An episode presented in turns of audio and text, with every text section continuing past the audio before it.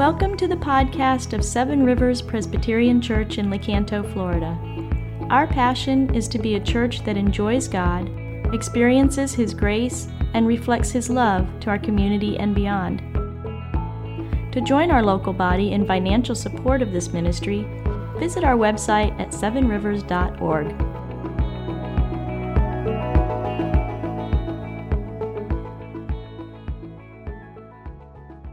We are picking back up from where we left off in the fall in the book of Acts, and we're going to preach through uh, the rest of the book of Acts for the rest of the summer.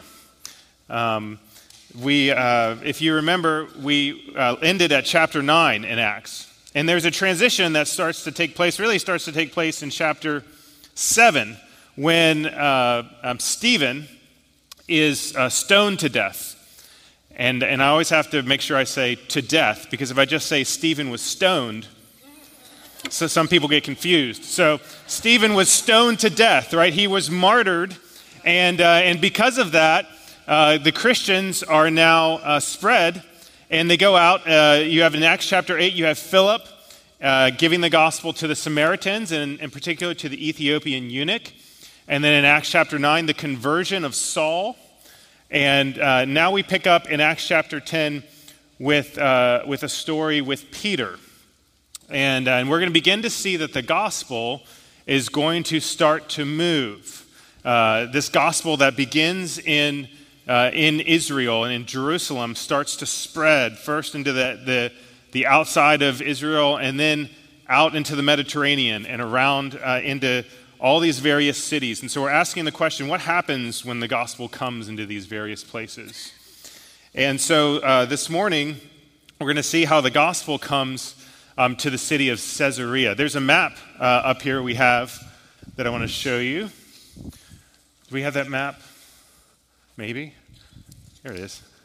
Um, so here's, uh, here's a map of Israel in the New Testament, and you can see here, this is, here's Israel, here's the Mediterranean Sea. Here's the Sea of Galilee, right, that flows the Jordan River down into the Dead Sea. And um, here's Jerusalem, right here. And we're looking at a story um, where Peter goes from Joppa to Caesarea. And in Caesarea, there lives uh, a man named Cornelius. Um, so Peter's in Joppa, and he comes up to Caesarea. Joppa, by the way, modern day, uh, anyone know what Joppa is today? In Israel. It's the city of Tel Aviv, right? Tel Aviv. So, um, so uh, in Caesarea, we're told that there is um, uh, this man named Cornelius. Caesarea was built by King Herod. It was a port city. Uh, it, was, it had this amazing palace that extended out over the ocean. They built an amphitheater there. And our group, when we traveled to Israel, went to Caesarea. And this is in the amphitheater there. I got a chance to uh, give a devotional to our group from uh, Acts 10.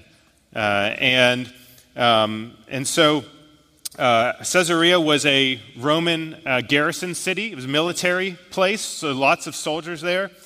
And uh, so it's not surprising that in this passage we find a centurion, which means he commanded a 100 soldiers. This was like a captain in the army. He had his soldiers, his 100 men that he was responsible for. And this centurion is a God-fearer along with his whole household. A God-fearer was someone who, who had gotten very close uh, to the Jewish faith. They, they respected and followed the morals and the, um, many of the teachings. They worshiped uh, the Jewish God. They prayed. Um, but they, they didn't go all the way, right? They didn't get circumcised. They didn't follow some of the, uh, the other ceremonial laws of the Jewish people. They were a God-fearer.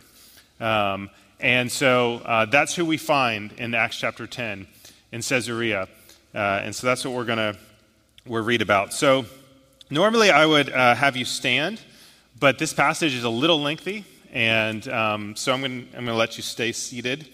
Uh, in fact, this is um, taken as a whole, it's the longest narrative in the book of Acts because the stories in here are repeated multiple times. And there's a reason for that. Luke is wanting to tell us this is important we should really pay attention to what's happening here. Uh, and so, um, really listen as I read here. So, uh, you can follow along on the screens, or if you've got a Bible, you can follow along. Acts chapter 10, starting at verse 1. says at Caesarea there was a man named Cornelius, a centurion of what was known as the Italian cohort, a devout man who feared God with all his household, gave alms generously to the people, and prayed continually to God. About the ninth hour of the day, that is 3 p.m., he saw clearly in a vision an angel of God come in and say to him, Cornelius. And he stared at him in terror and said, What is it, Lord? And he said to him, Your prayers and your alms have ascended as a memorial before God. So now send men to Joppa and bring one Simon who is called Peter. He is lodging with one Simon the tanner whose house is by the sea. When the angel who spoke to him had departed, he called two of his servants and a devout soldier from among them, uh, those who attended him, and having related everything to them, he sent them to Joppa. The next day, as they were on their journey and approaching the city, Peter went up on the housetop about the sixth hour to pray, about noon. And he became hungry and wanted something to eat. But while they were preparing it, he fell into a trance. And he saw the heavens opened and something like a great sheet descending, being let down by its four corners upon the earth. In it were all kinds of animals and reptiles and birds of the air. And there came a voice to him Rise, Peter, kill and eat. I was thinking this week, if I owned a golden corral, I'd put that verse on the wall. Rise, kill and eat. Um, Rise, Peter, kill and eat. But Peter said, By no means, Lord, for I've never eaten anything that is common or unclean. The voice came to him a second time What God has made clean, do not call common. This happened three times, and the thing was taken up at once to heaven. Now, while Peter was inwardly perplexed as to what the vision that he had seen might mean, behold, the men who were sent by Cornelius, having made inquiry for Simon's house, stood at the gate and called out to ask whether Simon, who was called Peter, was lodging there. And while Peter was pondering the vision, the Spirit said to him, Behold, three men are looking for you. Rise and go down and accompany them without hesitation, for I have sent them. And Peter went down to the men and said, I'm the one you're looking for. What's the reason for your coming? They said, Cornelius, a centurion, an upright and God fearing man, who's well spoken of by the whole Jewish nation, was directed by a holy angel to send for you to come to his house and hear what you have to say. So he invited them in to be his guests. The next day he rose and went away with them, and some of the brothers from Joppa accompanied him. And on the following day they entered Caesarea. Cornelius was expecting them and had called together his relatives and close friends. I love that. He was expecting him, so he called together all the people he knew to hear what Peter had to say. When Peter entered, Cornelius met him and fell down at his feet and worshiped him. But Peter lifted him up, saying, Stand up, I too am a man. And as he talked with him, he went in and found many persons gathered. He said to them, You yourselves know how unlawful it is for a Jew to associate with or visit anyone of another nation. But God has shown me that I should not call any person common or unclean. So when I was sent for, I came without objection. So I asked them why you sent me. Cornelius goes on to retell his story about the vision he received. And then he says in verse 33 So I sent for you at once, and you've been kind enough to come. Now, therefore, we are all here in the presence of God to hear all that you've commanded by the Lord. So Peter opened his mouth and said, Truly I understand God shows no partiality, but in every nation, anyone who fears him and does what is right is acceptable to him. As for the word that he sent to Israel, preaching good news of peace through Jesus Christ, he is Lord of all, you yourselves know what happened throughout all Judea, beginning from Galilee after the baptism that John proclaimed, how God anointed Jesus of Nazareth with the Holy Spirit and with power. He went about doing good and healing all who were oppressed by the devil, for God was with him. And we are witnesses of all that he did in the country of the Jews and in Jerusalem. They put him to death by hanging him on a tree. It's the first time that language is used in the New Testament. It refers back to Deuteronomy. Cursed is anyone who's hung on a tree. Peter says they put him to death by hanging him on a tree, but God raised him on the third day and made him to appear, not to all the people, but to us who had been chosen by God as witnesses, who ate and drank with him after he rose from the dead. He commanded us to preach to the people and to testify he is the one appointed by God to be the judge of the living and the dead. To him, all the prophets bear witness that everyone who believes in him receives forgiveness of sins through his name. And while Peter was saying these things, the Holy Spirit fell on all who heard the word. And the believers from among the circumcised who'd come with Peter were amazed because the gifts of the Holy uh, of tongues of the Holy Spirit was poured out even on the Gentiles, for they were hearing them speaking in tongues and extolling God. Then Peter declared, Can anyone withhold water for baptizing these people who have received the Holy Spirit just as we have? And he commanded them to be baptized in the name of Jesus Christ, and they asked him to remain for some days. Now the apostles, the brothers who were throughout Judea, heard that the Gentiles also had received the word of God. So when Peter went up to Jerusalem, the circumcision party criticized him, saying, You went to uncircumcised men and ate with them. But Peter began and explained it to them in order, and he tells the story then again the sheet and the vision and the animals and the rise and kill and don't call unclean and, and how he was called by uh, Cornelius and, and went and uh, preached the gospel. And then verse 15 it says, Peter says, As I began to speak, the Holy Spirit fell on them just as on us at the beginning. And I remembered the word of the Lord, how he said, John baptized with water, but you will be baptized with the Holy Spirit. If then God gave the same gift to them as he gave to us when we believed in the Lord Jesus Christ, who was I that I could stand in God's way? When they heard these things, they fell silent, and they glorified God, saying, Then to the Gentiles also, God has granted repentance that leads to life. Holy Spirit, would you fall on us as you fell on those Gentiles in Caesarea? Would you open our eyes and our hearts and our minds to believe and to worship you? We pray in Jesus' name. Amen. All right, so thanks for hanging in there. A long reading. Uh, in, in 1914, Robert Frost penned a poem called Mending Wall. Uh, that poem he wrote right at the outbreak of World War I. And it became one of the most anthologized and analyzed poems in all of modern literature. In 1962, an aging Frost was sent by President John F. Kennedy to the Soviet Union uh, on a goodwill visit. And he read this poem to Nikita Khrushchev in Moscow. Even to this day, 100 years later after it was written, it still uh, feels current. In the poem, uh, Frost says, he starts the poem by saying there's something that, uh, uh, something that doesn't like a wall. There's something that doesn't like walls. And then he begins to tell the story of, you know, 1914, so in, in England, of how um, uh, there would be stone walls that separated people's lands. And without really knowing how, various ways stones would fall down and the wall would, would be in disrepair. And so in the springtime, they would have to come and fix the walls. And so in the poem, he talks about going to his neighbor to, uh, to fix the walls. And, and here's what it says in part of the poem it's, he says, I let my neighbor know beyond the hill, and on a day we met to walk the line and set the wall between us once again. We keep the wall between us as we go. He says, There where it is, we do not need the wall. He is all pine, and I am apple orchard. My apple trees will never get across and eat the cones under his pines, I tell him. He only says, Good fences make good neighbors. There's two phrases something there is that doesn't love a wall, and good fences make good neighbors. Those two phrases are repeated twice in the poem, and those two phrases capture a tension that is going on in Acts chapter 10 and 11. Something there is that doesn't love a wall.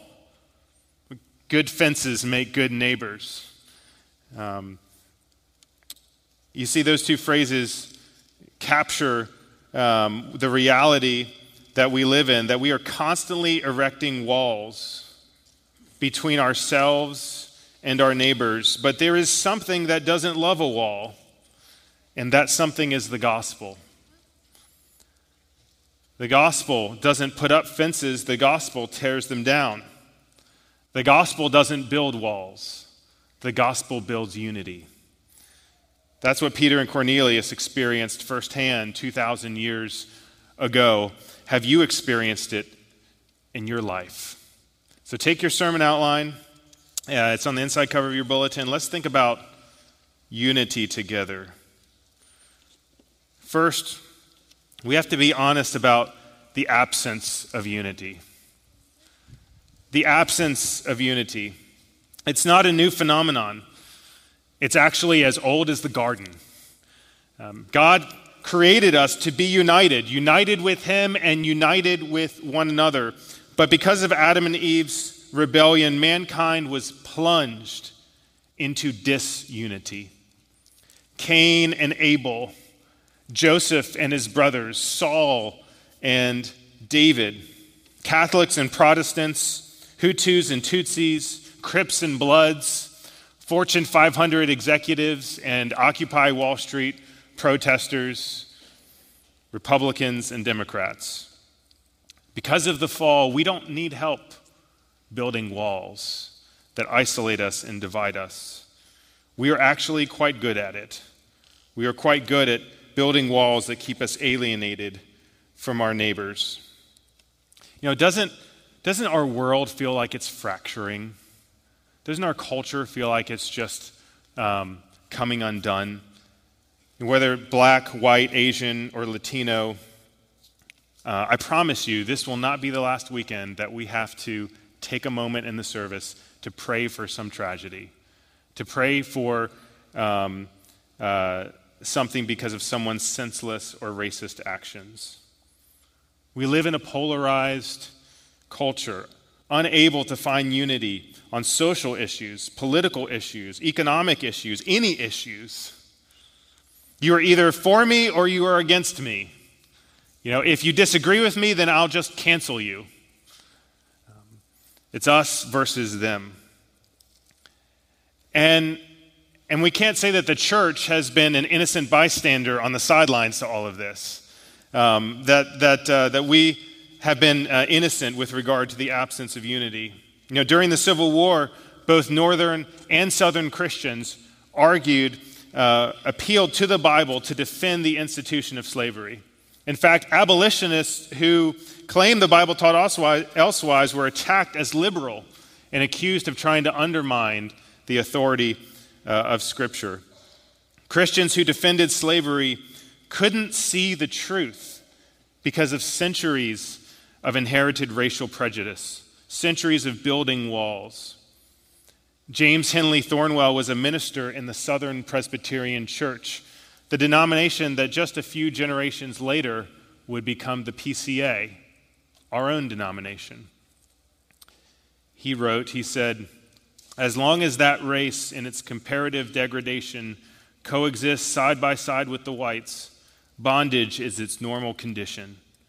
African slaves are at the bottom of the line of races and do not deserve what is out of proportion to their capacity and culture. It's a minister of the gospel, right? A leader of the church, building walls. You know, um, historically, when churches divided in the past, at least usually they divided over things of theological substance, you know, like the sacraments. But during the COVID pandemic, churches divided over masks and social distancing and vaccines. Right? We're really good at building walls, sometimes better than non Christians. You know, Peter was a follower of Jesus, but he was also Jewish. Uh, God's, he, he should have known God's plan from the beginning was to bless the world through the Jewish people. God's plan from the beginning was to choose a particular people. He chose Abraham so that all the families of the earth would be blessed. Um, God wanted the Israelites to be a distinct people so that the rest of the world would look at them and see, that's what God's like. I want to worship him. And so, in order to make them distinct, he gave them rituals and ceremonial laws and, and um, things that would set them apart and reflected his holiness. But instead of being a light to the nations, the Israelites turned away from God and they used his laws to make themselves feel superior to others around them, to feel superior to the Gentiles. They, they kept the letter of the law, but not the heart of it. They let their racial prejudice start to build walls. But then Jesus came. Jesus was the perfect Israelite. He kept the heart of the law. And he abrogated the ceremonial rules that were specific just to ethnic Jews. He broke down their prejudice walls through the stories he told and the people he ate with and the people he healed. And when he left, he told his disciples that his church would expand beyond the borders of Israel and be made up of people from every nation, tribe, and tongue. And so Peter, as this Jewish Christian, receives a vision of this sheet right? And all these animals in it that he had grown up his whole life being told, these are not kosher, right? You're not allowed to eat these. And so that's why he says, No way, God. I'm, I, have never let anything unclean, uh, never eaten anything unclean. But at this key redemptive historical moment, God was, was doing more than telling Peter, you know, it's now okay to eat pork. Right? He was doing so much more. He was he was at the exact same time, he was working sovereignly through the life of Cornelius, this Gentile centurion, to give Peter the true meaning of the vision. And so Peter says in verse 28, he says, You know how unlawful it is for a Jew to associate with or visit anyone of another nation. But God has shown me, through this vision, God has shown me that I should not call any person common or unclean. In other words, God was teaching Peter that no race is better than another. It makes no difference who you are or where you are from, that the categories of insiders and outsiders don't apply. So when Peter began his sermon, he said this. He said, Truly I understand God shows no partiality, God shows no favoritism. Right? He used to have a favorite people, the people of Israel, but not anymore. God shows no favoritism.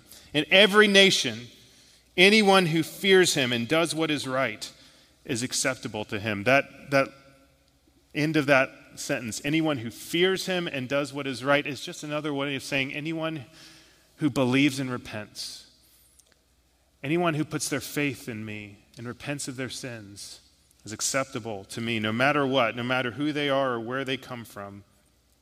God shows no partiality, God shows no favoritism. But if you believe and repent, then you're acceptable to Him. So the question is well, believe in what? Right? Repent from what? And that's, that's the second point. What is the source of unity? Where does unity come from? What is its source? Some people think that um, that politics can be the source of unity, right? That if we just get the right people in office, if we just pass the right laws, then we'll have unity, right? Some people think that science will be the source of unity, that if we can just teach everyone uh, and, and, enlighten everyone to the natural laws, uh, then we will have unity, right? Some people think that, um, uh, that relativism and tolerance will be the source of unity. That if we can just teach people to get along, right, that, that it's, it's, it's true if it's true for you. Um, but I'm not going to demand that uh, believe in absolute truth. Um, well, when Peter comes to Cornelius, he doesn't give Cornelius and his household advice on how to vote. He doesn't give Cornelius and his household a science lesson. He doesn't give Cornelius and his household a bumper sticker that says coexist. When Peter comes to Cornelius, he gives him the gospel. He tells him about the life, uh, the death, the resurrection, the coming judgment of Jesus Christ. Why? Because the gospel is the only source of unity. The gospel is the only thing that has the power to tear down the walls that human beings erect. That's why Paul wrote in Ephesians 2, he said, Now in Christ Jesus, you who were once far off have been brought near by the blood of Christ. For he himself is our peace, who has made us both one, and has broken down in his flesh the dividing wall of hostility by abolishing the law of commandments expressed in ordinances, that he might create in himself one new man in place of the two, so making peace and might reconcile us both to God in one body through the cross, thereby killing the hostility. He's broken down the wall of hostility between us. What is it about the gospel that creates unity? It is that those who believe the gospel realize that they share the most important things in common. That though they might be so different, they are actually so much alike. Um, Peter and learned this with Cornelius and his household. He realized what they shared in common in Christ. Right? They realized, Peter realized that they both needed cleansing. And they both needed cleansing. Peter said, Everyone who believes receives forgiveness through his name. Well, how do you receive forgiveness? Through Jesus. Because he was the sacrifice that all the other sacrifices pointed to. Right? John the Baptist said, Behold the Lamb of God who takes away the sins of the world. In 1 John verse 7 it says, "If we walk in the light, God as God is in the light, we have fellowship with one another, and the blood of Jesus his son cleanses us from all sin." Peter needed cleansing. Peter was prone to anger. Peter had denied his Lord. Peter had built walls up uh, uh, and, uh, and, and felt superior to those who were different from him. He needed cleansing. But so did Cornelius the Gentile. Cornelius, who is described in the passage as devout, charitable, he prayed all the time, and yet he also needed cleansing because those good religious deeds did not make him right with God. The only thing that made him right with God was the cleansing work of Christ on his behalf. Both Peter and Cornelius, Jew and Gentile, screw up and God-fearer, had to pray the same prayer that King David prayed after his adulterous affair with Bathsheba and after he um, killed his friend and her husband, he prayed, Have mercy on me, O God, according to your steadfast love. According to your abundant mercy, blot out my transgressions. Wash me thoroughly from my iniquity and cleanse me from my sin. Purge me with hyssop, and I shall be clean. Wash me, and I shall be whiter than snow. Create in me a clean heart, O God, and renew a right spirit within me. So I have to ask you this morning have you been cleansed by Jesus? Are you clean? You know, the, the, the sins that we um, do make us feel dirty. Right? We carry that guilt and the shame. We drag it like a chain that we, we refuse to let go. But do you realize that if you are in Christ, you are clean? You've been made clean um, right? That, that, uh, that crimson stain has been washed whiter than snow. God said to Peter, Don't call unclean that which I've made clean. And he says the same thing to you. I've made you clean, right? I've forgiven you, I've cleansed you. Both Peter and Cornelius needed cleansing. And both Peter and Cornelius received the same Holy Spirit. The, the passage emphasizes this. It says there, um, while Peter was still saying these things, the Holy Spirit fell on all who heard the word. And the believers from among the circumcised who'd come with Peter were amazed because the gift of the Holy Spirit was poured out even on the Gentiles. They were hearing them speaking in tongues and extolling God. And Peter declared, Can anyone withhold water for baptizing these people who have received the Holy Spirit just as we have. And then in chapter 11, he says, If God gave the same gift to them as he gave to us when we believed in the Lord Jesus Christ, who was I that I could stand in God's way? What happened to Cornelius and his household was a mirror image of what happened to the disciples back in Jerusalem when they received the Holy Spirit. Sometimes Acts 10 is called the Gentile Pentecost, when they received the Spirit. Uh, Michael Hart, uh, our, uh, one of the pastors here, he uh, tells a story about how when he was in seminary, he really respected this one professor. And, um, and the professor was talking about the gospel, right? The cleansing of Christ and the, the importance of the gospel and remembering the gospel and not forgetting it. And, and so Michael went up to him after class and asked him, said, you know, how do I not forget the gospel? How, how, do, how do I, I mean, what should I do in order um, to, to not forget these truths? And, and he expected he was going to say, you know, read your Bible every day or go to church or, you know, whatever. Uh, and the professor just kind of thought for a second. And then he looked at him and he said, travel. Travel. And he, Michael's like, okay, I think this is really profound. I just got to figure out how. Um, uh, kids, think about this. Um, do you realize that if you're a Christian, the Holy Spirit lives inside of you? Right? But the Holy Spirit also lives inside of Christians who live in Alabama and California and the same Holy Spirit who lives inside of you, who lives inside of Christians in Alabama and California, also lives inside of Christians in Russia and in China and in North Korea. And how, how amazing would it be if we could all get together, right? If God would bring us all together and we could get to know each other. And how amazing would it be if we could all worship God together? One day we will. We share the same Holy Spirit. Um, that's what Peter and Cornelius learned. Um, the same need for cleansing, the same Holy Spirit, and then the same Lord. Peter says of Jesus Christ, He is Lord of all.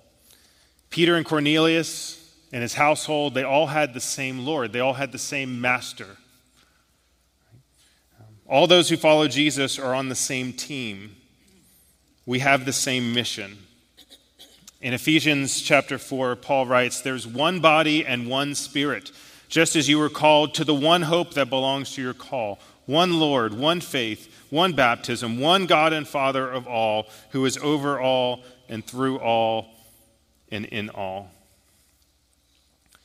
So, all of these things come together, right, to, to create unity among, among the, the followers of Jesus, among those who belong to Him. Right? We've been cleansed. Um, we have the same Holy Spirit. We follow the same Lord. So then the question is how do we maintain this unity? How do we maintain it? Um, right, the verse I just read from Ephesians 4, right before that, Paul said, Be eager to maintain the unity of the Spirit. Be eager to maintain this unity. Um, unity takes maintenance, not because Jesus' work wasn't good enough but because we are constantly tempted to rebuild the walls that the Lord has broken down. When we get to Acts 15 in a couple of weeks, we're going to see that um, the, what we thought was maybe settled in Acts 10 is still being argued about. That there's still division over whether the Gentiles are fully to uh, be full Christians, fully a part of this new family. And in Galatians chapter 2, Paul even has to oppose Peter to his face publicly, has to call Peter out because Peter starts to fall back in to those prejudiced ways of thinking and building uh, of walls. Unity takes maintenance. Maintaining unity takes intentional effort. So, how do we do it? Maybe just two ways. We should always be seeking to build bridges, not walls. Right? Build bridges, not walls between yourself and those who are different from you. Build bridges between yourself and those who are different from you ethnically, those who are different from you culturally, morally, socially, economically. Find ways to build bridges, not walls. It's fascinating to, to think that. Um, uh, do you remember Jonah? And God told Jonah, I want you to go and preach um, to the Ninevites. Extend my mercy to the Ninevites. And Jonah said, No way. I hate the Ninevites. There's no way that I am going and going to give them a message of repentance that they can know you. There's no way that I can believe that, that they could be in the same family with me. And so, what does Jonah do? He goes to try to flee, right? And the, where does he go to flee, to find a ship to flee? He goes to Joppa. He goes to Joppa to get on a ship and get as far away from God as he can. It's from Joppa the same place where Jonah went to flee because, because of his prejudice, because of his walls that he had up. It's from Joppa that Peter now comes to Cornelius to bring this gospel, to say the walls are broken down. Around the same time that Robert Frost penned his poem Mending Wall, there was a Scottish pastor named Alexander Whyte, And he exhorted his congregation from this vision, from Peter's vision in Acts chapter 10. He said this He said, How we also bundle up whole nations of men and throw them into that same unclean sheet. Whole churches that we know nothing about, but their bad names that we have given them are in our sheet of excommunication also. All the other denominations of Christians in our land are common and unclean to us. Every party outside our own party in the political state also. We have no language contemptuous enough wherewith to describe their wicked ways and their self seeking schemes. They are four footed beasts and creeping things. Indeed, there are very few men alive, and especially those who live near us, who are not sometimes in the sheet of our scorn, unless it is one here or there of our own family or school or party. But even then, they also come under our scorn and our contempt the moment they have a mind of their own, an interest of their own, and affections and ambitions of their own. Um, he was right. He was right, right? That we so often uh, are guilty uh, of these things, right? Of building walls, even within the church. I was trying, how, I was trying, how do I communicate this? Um, and uh, so I'll say something, you know, intentionally provocative to make the point. Uh, so listen carefully to what I'm about to say. Um, this is like a trigger warning, okay? Um, a, a, professor said, Don't hear what I'm not saying, okay? So don't hear what I'm not saying. But it helps me to think of it this way uh, borders. There's the trigger, right? okay, borders. Um, you might live in a country that has reasons they might be good reasons to have strong enclosed borders. But the universal church of Jesus Christ always has open borders. There are no borders for the church, right? The church always welcomes aliens and strangers. The church always welcomes refugees. There are no borders for the church of Jesus Christ. We are to build bridges, not walls. And then, if we're going to maintain unity, we have to stay humble. I was um, thinking about humility, and uh, my, my nine year old had a birthday party at the roller barn. Do you guys know what the roller barn is in Inverness? It's a roller skate rink, it's been there for like a millennium. And, um, and it's like the same carpet, the same roller skates, everything. Um, like I'm afraid to touch the floor whenever I'm there. And, uh, uh, and so we had a birthday party. We invited all of her friends, and, uh, and their parents were there. And then there were like four other birthday parties going on at the same time. So the roller barn is packed, right, on a Saturday. And, uh, and, and when they, they, they do these things on Saturday for all the parties, they come to a point where they, they do limbo and then they do races. And so they, they have races and they, they break them up by ages. They'll have, you know, the little girls go and then the little boys and then the older girls and then the older boys. And we've been to other birthday parties at the roller barn before and seen this happen. And I knew that after they go through all the ages of kids, they always get to a point where they say, All right, are there any adults who want to race? And no one ever goes out there. And so I knew this was coming. I was like, We got to do this, right? We're going to. And so I, I grabbed my wife and I grabbed two other people uh, from, from our party. It's like, hey, let's go out there, right? We're going to go race. And, um, and so we went out there and we lined up to race. And, and then I learned this is why uh, adults never go out there to race. We, somebody filmed it. Here it is.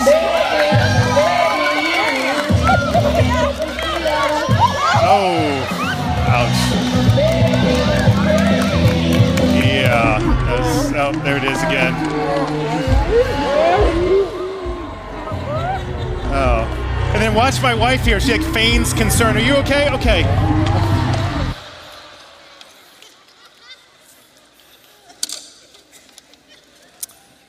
Man, that was humbling. That was, it was painful, but it was also really humbling. You know, it's good to be humbled. It's good to be knocked on our butts sometimes, right? Um, we need it. We need to stay humble, especially if we're going to maintain unity. Um, uh, Dr. Um, uh, H.A. Ironside, he was a pastor professor, he uh, told a story one time about his father when his father was dying and, uh, and laying in bed. Um, he kept uh, um, repeating over and over again, he had stuck in his mind this passage from Acts 10. And he, he kept saying, A great sheet and wild beasts and, and, and, and he couldn't get it. And so he just repeated again, A great sheet and wild beasts and, and, and, and finally, um, he leaned down to his father. He said, Dad, it says creeping things. And he said, That's it. That's how I got in. I'm just a dirty old creeping thing, but I got in. Humility, right? Um, do you realize that you are a Gentile? That Cornelius was a Gentile, but I mean, he just lived in Caesarea. And right, after, right around the time that all this was happening, but think about how far the Gospels had to come to find you crossing oceans and, and centuries, and all the walls that has had to break down in order to come and rescue you and make you a part of God's family, a Gentile. It ought to humble you. It ought to make you grateful that I, I get to be in this family of God. Something there is that doesn't love a wall. Or better yet, someone there is who doesn't love a wall. Because he has torn down all the walls, and he commands us to do the same.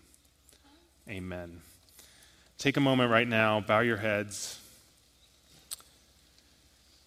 In the silence of your own heart, give God thanks for cleansing you, for giving you the Holy Spirit for making you a Gentile, part of his family.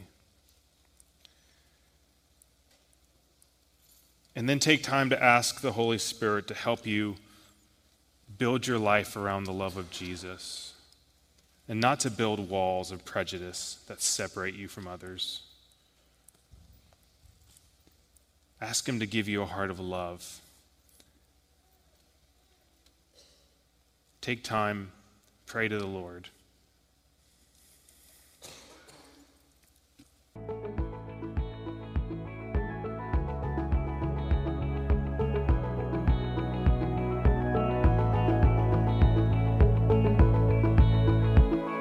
Thank you for listening to our podcast.